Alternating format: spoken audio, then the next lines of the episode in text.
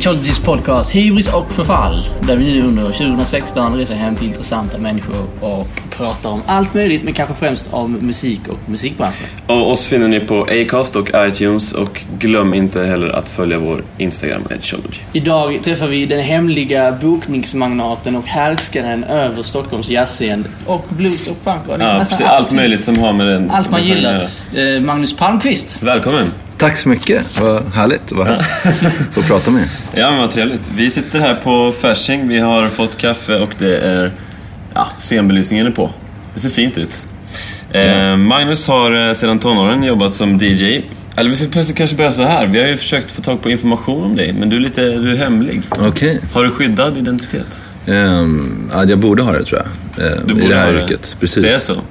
Det finns ju en hel del eh, musiker som eh, undrar och eh, söker efter mig på både fysiska och andra sätt varje dag. Så att säga. Men det är kul att, eh, att få möta människor liksom, varje dag.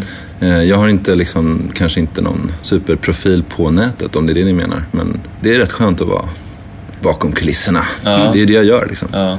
Jobbar med att boka konserter, inte stå på scen. Vi, vi kommer säkert prata mer om det här sen, men vi kan väl börja med då bara ta det vi har hittat. Då har vi förstått det som att du har, du har sedan länge jobbat som DJ och eh, musikproducent och nu eh, mestadels då klubbarrangör och festivalbokare och så vidare. Mm, det stämmer. Det stämmer. Ja. Eh, och idag så är Magnus programchef för Fasching samt Stockholm Jazz Festival och du bokar för det mesta jazz, soul, funk, hiphop och bluesmusik. Ibland så står du även i DJ-båset här på Fasching. Yeah. Och eh, när man är i den positionen som du är där du liksom är både kanske tvungen men också har möjligheten att eh, välja lite vad man vill höra på en scen. Drabbas man då någonsin av eh, hybris? Ehm, Jag hoppas inte det. Ehm, Jag försöker verkligen att förhålla mig demokratiskt till allt som kommer in och allt som, som svävar omkring i den här ganska märkliga liksom, jazzvärlden och det här universumet som är väldigt speciellt. Ehm, när jag började här så fick jag, mitt första år var som en lång eh, chockartad upplevelse. När man insåg hur, eh, hur mycket musiker som finns, hur mycket fantastiska projekt som finns att presentera. Och hur få scener och hur lite medel, tyvärr, som vi har att använda. Å andra sidan så kan man ju tänka positivt och försöka göra det bästa av det man har. Och det är lite det, så jag jobbar. Liksom. Att vi presenterar ändå gig nästan varje dag i veckan, året om. Och det gör att vi har en fantastisk möjlighet att få liksom, dyka ner i artisters karriärer i en punkt som är väldigt spännande. Vår kapacitet gör liksom att vi kanske inte är sista steget i karriären, eller vad man ska säga. Ja, men vi är inte cirkus, men vi är liksom en perfekt mellankapacitet för intressanta projekt som befinner sig liksom i en, en utmanande och liksom en utvecklande period. Och det är det som gör det här så himla kul. Det är därför jag har svårt att slita mig från det här jobbet. Jag får ofta frågan liksom så här, hur länge ska du vara kvar här? Eh, för jag började 2008, då som klubbarrangör eller klubbansvarig fick jag som titel. Och sen året efter så blev jag programchef. Väldigt obscent ung tror jag många tyckte. För att jag var 26 eller något sånt där. Ja, så det var liksom, åh nej, hur ska det här gå? Nej, men jag fick från liksom, den, det äldre gardet var nog lite frågande. Liksom, sådär, vem är det här? Eh, varför vet vi inte vem han är? Och Hur hamnade du i den positionen? jag sökte jobbet från början. Och eh, när jobbet blev ledigt så blev det mitt kan man säga. En lång process av väldigt, väldigt så här, hårt arbete här på klubben skulle jag säga. Mitt första år liksom, som klubbansvarig, då, då levde man här. Liksom. Mm, du jobbade gratis eller? Mm, jag jobbade inte gratis. Nej, det inte det. Men man blir ju inte rik liksom. Det Nej. blir man fortfarande inte i den här branschen. Eh, men nej, men jag, jag hade en anställning helt enkelt. Eh, en deltidsanställning. Men jag jobbade verkligen, jag var här från morgon till kväll varje dag. Utom möjligen vissa söndagar. Men, eh, så att jag tror att det gjorde att jag kom in i det ganska fort och blev väldigt uppslukad av det. Och tyckte att det var fantastiskt. Vilket inte min fru tyckte just då. Men eh, det, det har vi löst. Det är sådana smällar man får ta. Precis. Du kommer från en musikalisk eh, bakgrund på vissa sätt. Du eh, har pluggat musik. Ja, jag blev uttråkad när jag gick ettan på gymnasiet och eh, jag gick i Nackgymnasium och kom på att varför ska jag inte hålla på med musik istället? För det var det jag gjorde eh, hela tiden. Så att jag sökte in både på klassiskt och jazz på Södra Latin i Stockholm och kom in på båda instrumenten liksom. Vad spelar du för instrument? Gitarr. Okej. Så att jag hade två eh, lärare då på mitt hu- huvudinstrument kan man säga. Som liksom stångades med varandra om övningstid och ja, vilket instrument man la mest tid på. och Sådär. Och sen så började jag också spela trummor. Jag är fortfarande wannabe trummis. Mm, härligt. Jag med. Det kanske ibland, Rasmus också. det kanske ibland syns i så här programmeringen att jag har en förkärlek för trummor och slagverk. Men alltså du har eh, gått Södra Latin Ja. och eh, sen efter du slutade Södra Latin, Mm. vad, vad hände då? Liksom?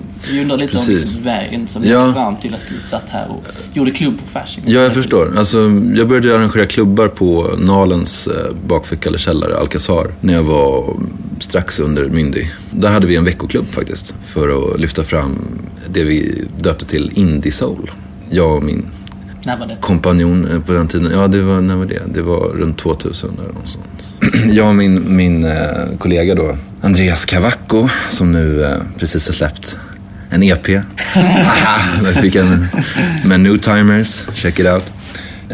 Uppmärksammade att det fanns liksom en, en hel uppsjö av intressant, ny, spännande soulmusik i Stockholm.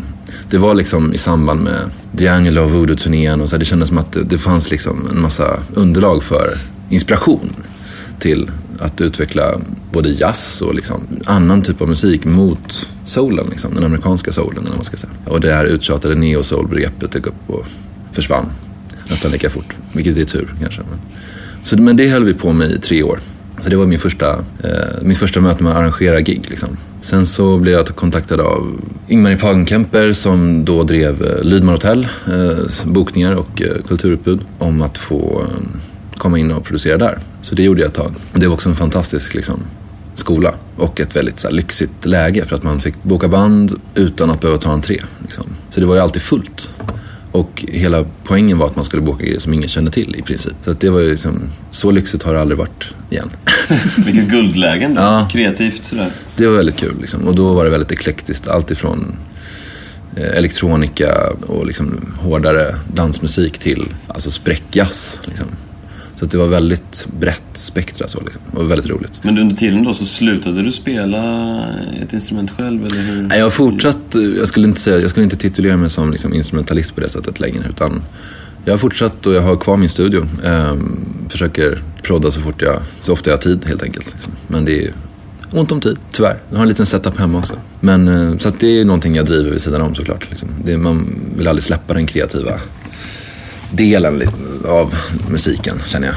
Eh, även om just nu så är mitt fokus att producera konserter. Men om ja, jag ska fortsätta storyn tänkte jag ändå att från Lydmar så spred det ut sig helt enkelt. Vi gjorde konserter lite var som helst i stan på olika scener.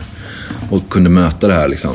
Allt ifrån hur olika publikgrupper beter sig på olika typer av mindre scener i stan till frustrationen hos musiker som inte fick tillräckligt betalt till hur svårt det är att marknadsföra ett gig egentligen i en stad som ändå har en hel del att bjuda på. Ehm, bara nå ut och nå fram till människor. Så det var en bra skola också. Sen så fick jag erbjudande om att eh, göra en festival. Det blev eh, fortsättningen på festivalen på Baganda på universitetsområdet. Två år gjorde jag den. Eh, Republik hette den. Eh, också kul projekt. Gratis festival på campus liksom. Väldigt mycket studenter och väldigt roligt och härligt liksom, sommaren, precis innan skolavslutningarna. Väldigt liten budget, så det var en stor utmaning på det sättet. Jag tror vi hade, ja men nu är det preskriberat, men vi hade 50 000 tror jag, eller sånt där att boka band för. Och bokade ändå 35 band. och där liksom ingick Hoffmaestro, Miss Li, Flora och Fauna. Alltså ganska stora projekt som bara Vad sa du i telefonen när du ringde? Ja, nej, men man fick ju liksom agera lite säljare för hur fantastiskt det skulle vara liksom, någonstans. Ja, men exponering och fönstret mot studentvärlden. Liksom, sådär. Och det gick ändå få runt till slut. Så det var väldigt kul. Ja, och sen så vid något tillfälle fick jag ett telefonsamtal av farsan som var... De söker programchef på Fasching. Det står i DN här. En liten annons. Och då sökte jag det här jobbet. Som redan var tillsatt. Men eh, dåvarande vd Lena Åberg Frisk fick feeling för vårt samarbete och valde att liksom skapa en tjänst som klubbansvarig för mig. Så på den vägen. Liksom. Och sen parallellt så har jag pluggat ekonomi och projektledning eh, på universitetet. Eh, motsvarande en dryg fyrkand liksom, i universitetsstudier. Så det, är ju en, det har varit en rolig liksom, kombo. någonstans. Att, Du är nöjd så här långt? ja, men jag, jag är nöjd med livet. Det är, man vill alltid sitta mer i studion. Liksom. Men eh, inspirationen här gör att man får liksom en nästan överflöd av liksom, intryck och eh, idéer. Liksom. Så är det. Men jag kan tänka mig att det är mycket som eh, ligger bakom varje bokning här. Eh, alltså att själva jobbet eh, innefattar lite mer än eh, vad man tror det gör från början. Liksom eh, politiska vad vad är det? det? Det känns som att det finns regler här om att det ska vara så här mycket svensk musik, så här mycket utländska akter, ni har så här mycket pengar att spendera och, och det här ska Ja. finnas den här typen av utbud. Och, Det är faktiskt inte så enkelt utan det är, nej, det är mycket mer komplicerat så, men, men också på, på ett ganska positivt sätt. Vi har inga fasta budgetar kan jag, kan jag avslöja utan det är liksom, vi måste hela tiden stämma av. Varje månad så stämmer vi av ekonomin och ser hur det ser ut. För vi är ju icke vinstdrivande på något sätt så vi måste hela tiden ligga hyfsat nära plus minus noll eller vad man ska säga. Vilket gör att vissa månader får man balansera upp det liksom, med att boka på ett annat sätt och så vidare. Men det är också en utmaning för att, jag menar, jag vill ju någonstans sätta band här också som inspirerar andra och inspirerar på den lokala scenen. Och då kanske man vill boka grejer som egentligen är lite för stora för vår scen och lite för dyra. Och då blir det en investering i sig. Ofta så brukar det gå hem ändå. Därför att ja, den typen av konserter säljer man oftast ut. Och då får man helt enkelt räkna på man får ta den risken helt enkelt. Att säljer vi ut så kanske vi går plus minus noll. Liksom. Men då har vi också gjort en, någon slags gärning i att inspirera. Det. Den typen av akter kan liksom, ja men, Pharoah Sanders vet jag var så, McCoy Tyner. När man verkligen vill boka någonting som är kanske en konserthusakt men som konserthuset inte kommer boka för att de inte riktigt har den möjligheten. Då vill vi ändå vara där och täcka upp. Samtidigt som vi vill göra det allra senaste, nyaste, hetaste, fräschaste. Liksom. Eh, och det kan ju vara grejer som ingen har hört talas om. Så där är ju en annan utmaning. Då. Men lite, har du, lite rätt har du. Vi har ju då någon slags modell som har legat länge. Att ungefär hälften ska vara svensk jazz av det vi gör. Någonstans runt 20% internationell jazz och resterande 30% är ja, övriga genrer helt enkelt. Och där har det ofta varit så att vi har varit tvungna att dra in ett överskott på dem. De konserter som inte är jazzmusik. Så det är också en utmaning i sig att kunna boka tillräckligt intressanta grejer i den potten.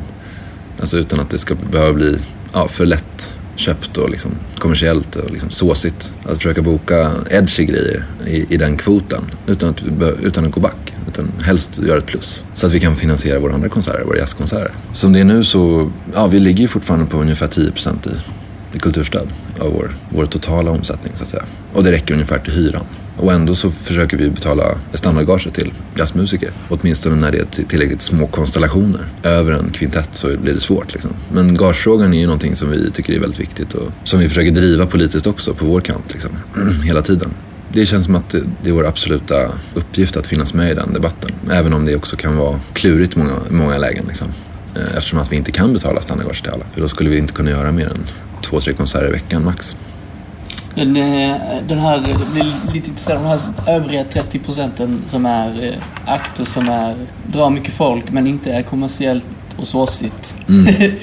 det låter som en utmaning. Mm. Hur tänker man där? Hur, hur vet man att den här artisten kommer att dra folk? För att jag menar, det är ju verkligen en, eh, en gamble. Precis, så är det verkligen. Och ja, men, bara den här våren så, i söndag så gjorde vi eh, australiensiska Hiatus Coyote. Mm. Som, Då var här. Då var du här. Som jag har försökt eh, boka i fyra år. Och det är ett gig där vi gör ett rejält överskott. Vi kan inte räkna in det i jazzkvoten, men det är enligt mig ett av de mest intressanta banden man kan se just nu. Liksom. Och där var det också väldigt roligt att se att, jag tror att 80% av publiken var under 25 bast och kunde låtarna. Liksom. Inte bara texter och melodier utan även liksom, rytmförändringar och allt möjligt som hände i musiken var de med på. Och då känner man ändå att det här är bra. Nu har vi gjort någonting bra. Och förhoppningsvis så kommer många av de här människorna tillbaka och kollar in Rasmus Blixt Edgeology eller något annat. liksom. Hänger ni med eh, vad jag menar? Och det är, liksom, det är så vi vill ha det någonstans. Framförallt nu när Fasching har kommit till en punkt då vi kan presentera utmanande mm, projekt, eller vad man ska kalla det. Hybrider av genrer som ändå intresserar tillräckligt stora publikgrupper så att vi känner att vi kan ha råd att göra det, så att säga. Och det är kul. Det känns som att du som bokare på det stora hela, när du tog dig an det här jobbet, kände att du ville vara... Vill skapa en scen för framtiden, kanske? Eller som... Ja, med den förhoppningen. Men det har ju varit en process som har varit väldigt svårjobbad i ärlighetens namn. Eh, just för att det har funnits många krafter, eh, politiska krafter och eh, Fasching har ju oerhört många beröringspunkter, eller vad man ska säga. Det är väldigt många människor som har en relation till Fasching. Och det är väldigt fint. Men det gör också att i längden så kan det bli svårt att eh, tillmötesgå alla. Bara som det är nu så har man ju bidragsgivare på lite olika stolar. Man har vänförening, alltså, om man har ägarna så att säga, där vänföreningen är en del av eh, de, de tre ägarföreningarna. Och man har givetvis publiken som är en stor amöba av olika nätverk och människor av alla möjliga typer liksom. Som man hela tiden också vill expandera på rätt sätt. Och sen har man ju er, musikerna, som man också vill liksom premiera med den här scenen. Så det finns väldigt många aspekter av att boka på Fasching. Alltså man, kan inte bara, man kan inte bara köra på utan det måste finnas en tanke bakom varje bokning. Sen måste jag erkänna att i och med att vi bokar nästan ja, runt 250 konserter per år så är det ju svårt att med varje konsert ha en tydlig bild och tanke. Men det är ambitionen. Liksom. Och ibland så blir man ju också nertjatad i ärlighetens namn. Liksom. Men man vill ju att det ska vara en demokratisk process. Att det som ska få styra framförallt är faktiskt det musikaliska innehållet. Det är nummer ett. Det konstnärliga innehållet. Hur många bokningsförfrågningar får du per vecka? Per dag kanske det är bättre. Per dag då? Alltså för att folk tror ju fortfarande inte på det eh, förrän man visar mejlen och hur den ser ut. Liksom. Och sen har det ju blivit mer, gissar jag, med åren eftersom att folk har registrerat min mejladress helt enkelt. Men jag skulle säga att det är runt 50 utländska och runt 50 svenska. Om dagen? Om dagen. Och då är kanske 5% av de svenska relevanta. Alltså de är liksom med människor som har någon slags anknytning till Fasching. Eller, alltså att det finns någon slags poäng med det liksom. Men väldigt mycket är bara för att vi är en scen och att vi finns i Stockholm. Om du ska ge ett råd till folk som eh, vill boka in sig på Fasching. Ja, hur ser ett bra mail ut? Hur ser ett bra mail ut då? Det... Ja, men ett bra mail innehåller gärna någon enkel länk till musiken. Helst inte en Spotify-länk för det blir ofta lite problematiskt att ta sig fram. Även om man har ett konto uppe i datorn. Så Soundcloud är perfekt. Och Soundcloud kan man faktiskt ha utan att betala, utan att betala företaget Soundcloud. Så det, en, det borde inte vara en alltför svår historia att lösa för de flesta. Men annars tycker jag väldigt mycket om videoklipp också. För då, det, är liksom, det är så nära man kommer ett fysiskt eller ett eh, live-möte med musiken. Liksom. Att man faktiskt får se hur en artist kan leverera live. Så ett bra videoklipp med bra ljud är ju, tycker jag, nästan det bästa. Och det behöver inte vara så himla mycket text i första mm, mejlkommunikationen heller. Utan kort info om vad det är för någonting om eh, vilka som är med i projektet, vilka musiker. Det tycker jag är väldigt viktigt. Det är många som missar att skicka liksom, line-up i bandet. Det är superviktigt. Inte minst för att vi också driver liksom en, den pågående genusdebatten kring ett mer, mer jämställt klimat på scen. Försöka hitta rätt eh, sammanhang att eh, lyfta fram den frågan. Men det är, ju, det är ju kanske det mest utmanande för mig just nu att hitta och att försöka möta eh, Kulturrådets önskan om att vi ska ligga på minst 40% kvinnor på scen om man räknar huvuden. Egentligen så vill de ju ha 50-50. Som det är idag så ligger vi på 28% och då är det om man räknar huvuden helt enkelt. En, en vanlig siffra på jazzklubbarna ute i landet är strax under 20%. Så att vi ligger lite över medel, om man ska säga. Men det är superlångt kvar och väldigt, väldigt utmanande. För man vill inte heller att någon ska behöva känna att den blir bokad för det kön man har. Liksom. Allting ska utgå från musiken. Så att säga. Sen blir det ju inte så i praktiken ändå. Men eh, om man uppmuntrar till jämställdhet när man sätter ihop sitt band under en lång tid så tror jag att det kommer att stegvis ske en förändring. Men det är en, det är en process som kommer att ta tid. Det vet ni också. Och sen är det ju också så att eh, Svensk Jazz gjorde en jättebra liten utvärdering eller liten undersökning i samband med att det här kravet kom från Kulturrådet. Och det framkom att det faktiska underlaget av kvinnliga jazzmusiker i Sverige är knappt 20 procent. Då är det man tittar på samtliga. Liksom. Så det är inte helt rättvisande heller för man tittar inte riktigt på samtliga män. Men eh, så det ligger väl kanske 15-20 procent yrkesverksamma kvinnliga jazzmusiker. Och då är det ju ganska knivigt att komma upp i 40. Men det finns ju så, såklart andra sätt. I den andra musiken vi presenterar här så kan vi verkligen se till att försöka boka akter där man aktivt tänker på könsbalansen och så vidare. Det finns större möjligheter i andra genrer menar du helt enkelt? Det, det gör det ju. Det är mer jämställt där från början. Det gör det ju, så är det. Men vi har också försökt i arbetet med festivalen att eh, balansera upp ojämställdheten. Att lyfta fram de kvinnor man bokar. Så att man på ett tidigt stadium kan inspirera unga tjejer att börja lira trumpet eller trummor eller något annat instrument som inte är givet, gitarr. Liksom. Så, så tänker vi löpande liksom, hela tiden. Men eh, det får inte heller rinna över så att det blir liksom för mycket och för uppenbart att man har det tänket. För då blir det inte trovärdigt.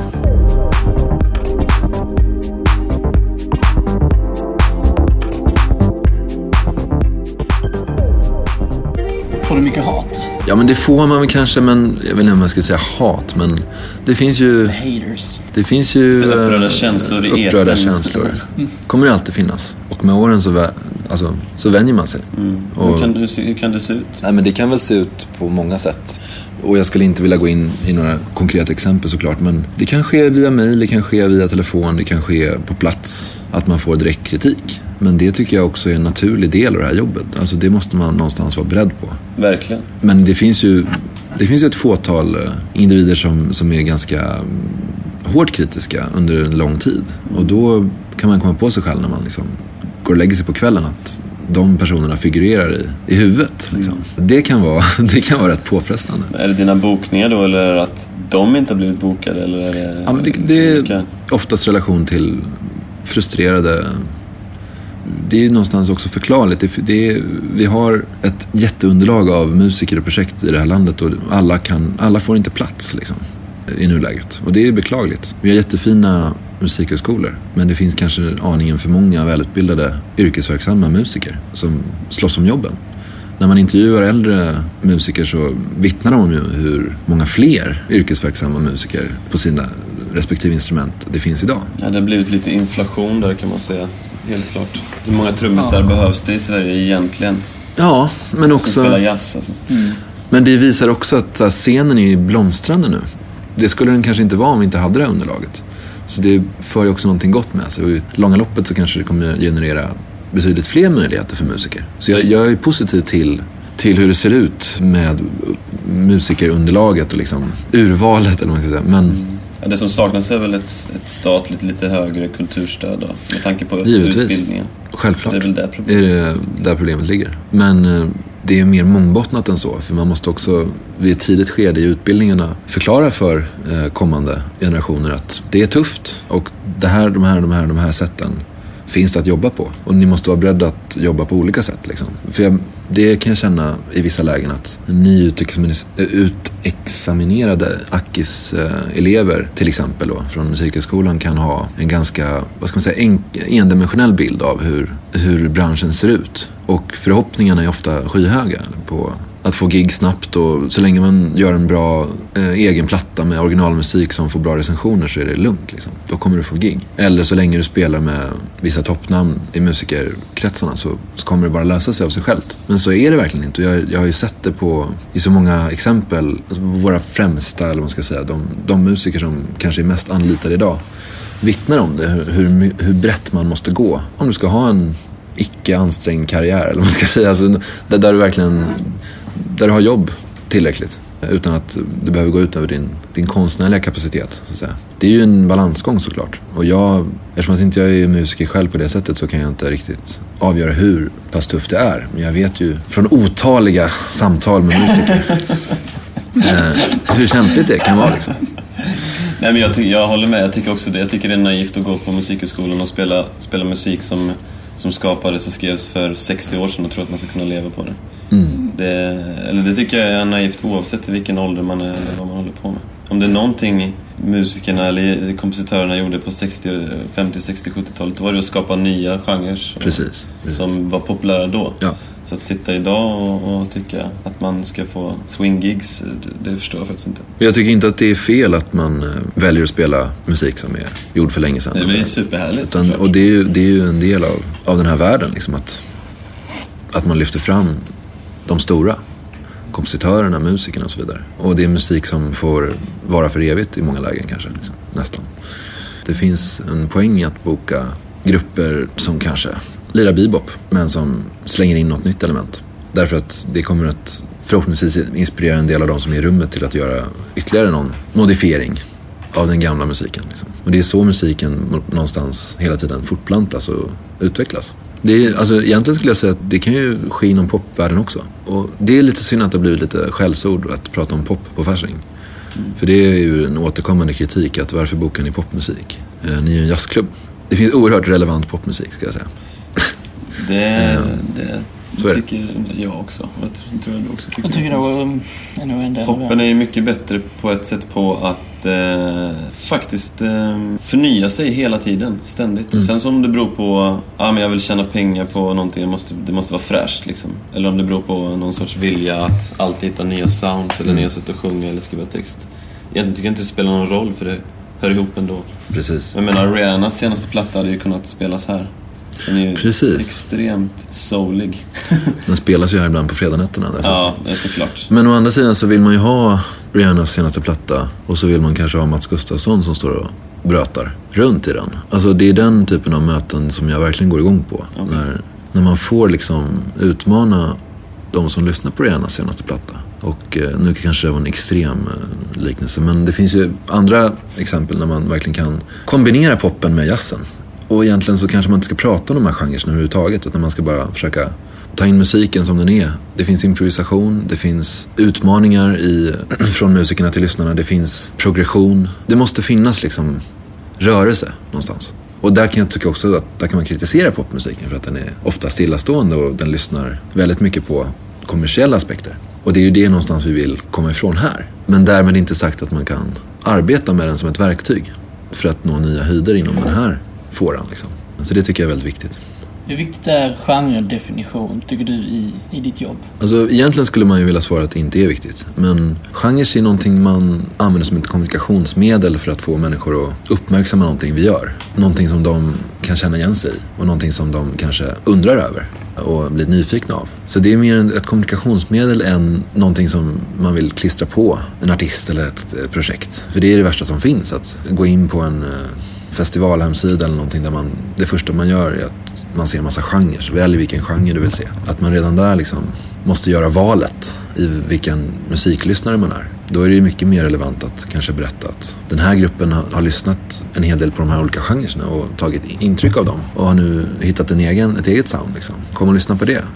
Avgör själva vad det är för någonting. Det tycker jag är mer relevant. Men jazzbegreppet får man ju alltid leva med och det måste man ju hantera på olika sätt. Men det kan ju bli ett, lite väl mycket nörderi kring vilka undergenrer vi ska använda för ett visst jazzprojekt och så vidare.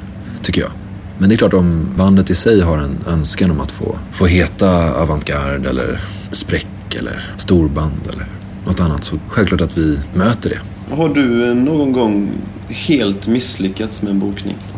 Absolut, det har jag verkligen. Eh, Men jag, jag tycker jag misslyckas ganska ofta, eller liksom, nej inte ofta får jag inte säga, men några gånger per år så tycker jag att man misslyckas. Man placerar ett band som antingen är för eh, färskt, vilket då skulle innebära att det kommer knappt någon folk och det blir inte en skön känsla i lokalen. Man märker liksom att det är inte avslappnat. Å andra sidan så finns det ju grupper som räknar med att det kommer väldigt lite folk och som kan bli väldigt nervösa när det kommer mycket folk.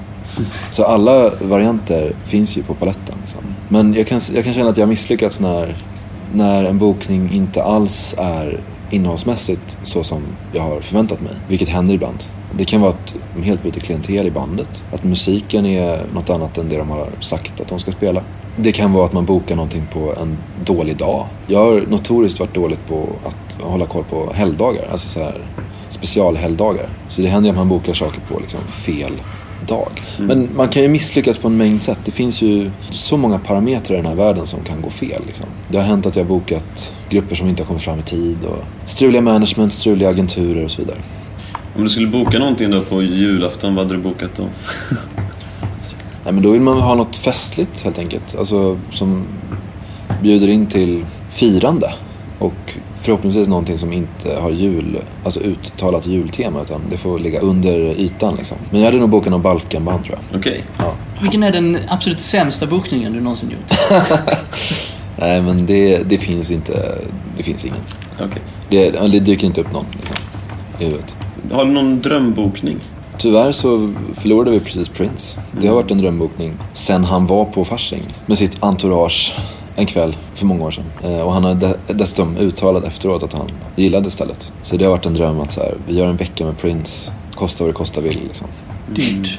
Ja men där man tar ett, eh, inte vet jag, där man tar ett, ett superhögt biljettpris liksom. Men att man får möta Prince i en exklusiv miljö. Nej men Ornette Coleman var också en drömbokning innan han försvann. Det finns många. Sun Ra hade man, man velat boka men lyckades i alla fall få hit Marshall Allen och Sun Ra Orchestra. Don Cherry hade man velat boka. Ja, det finns många. Eh, Faschings loge här bak, den är ju välbesökt. Eh, vad är det äckligaste som har eh, gjorts i den? Eh, Ja, men det finns en ganska äcklig... Jag fick, eh, för två år sedan tror jag, så fick jag liksom vaknade på morgonen av att min telefon var full med bilder från vår pianostämmare på logepianot som var fullt med någon form av hårprodukt. Någon slags hårgel över hela klaveret. Och även inne i pianot. Men vi lyckades konstatera att det var liksom en hårprodukt, men det såg ut som något annat. Det var jävligt eh, otrevligt. Men ändå ganska harmlöst får man säga. Sådär. Vem var det som stod för den hårprodukten? Ja, det vill vi inte gå in på. Var det en amerikansk akt? Nej, det var det inte. Det var inte den. Var, var det en, De, jag kan säga att de akt? amerikanska akterna är oftast de som uppför sig bäst. De kan föra sig. Det finns ju undantag. Men, eh, Men vilka är värst då? nej, men jag skulle säga att värst, värst och värst. Men det blir ju ofta en annan festnivå på helgspelningarna.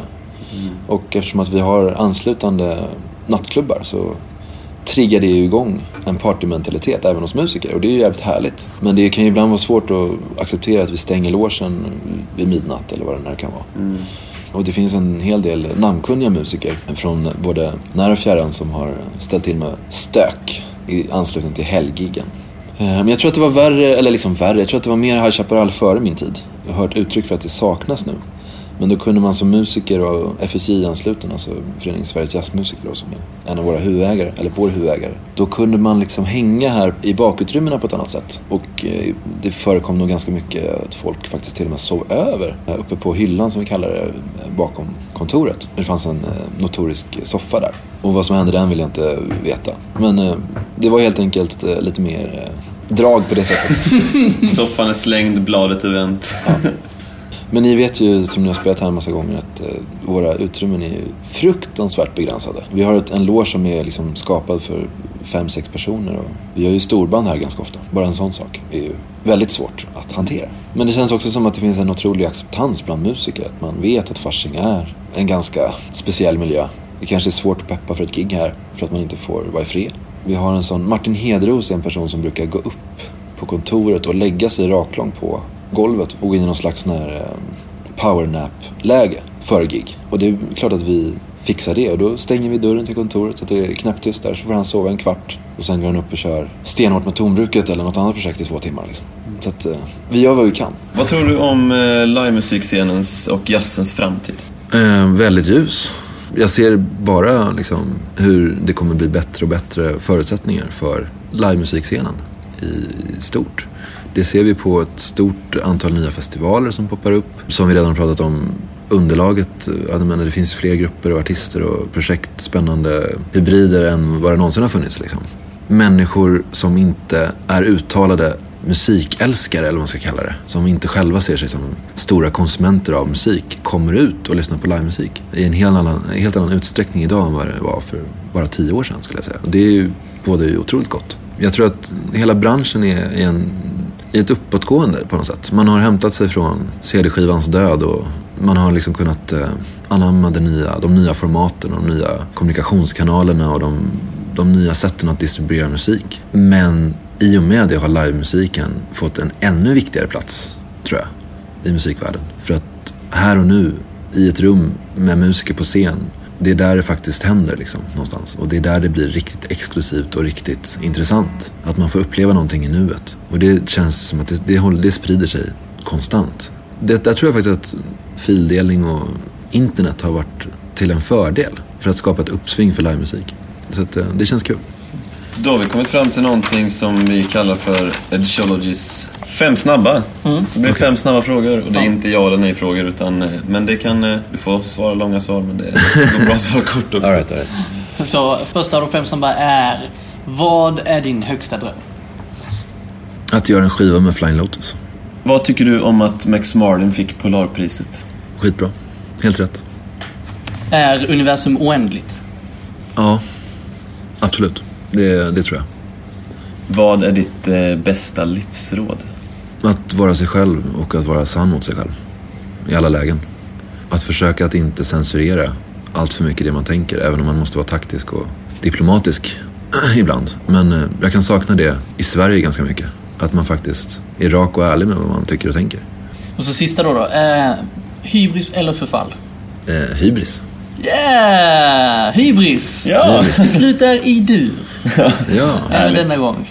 Ja, okej. Tack så mycket Magnus. Jättekul att få komma hit och prata lite med dig. Vi heter Rasmus och jag heter Jonas. Eh, ja, vi heter Rasmus. Du heter Rasmus, jag heter. Jonas. Och det här var podcasten Hybris och förfall. Vi finns på Acast och iTunes och vi syns igen om en vecka. Ja, en vecka är det till nästa gång.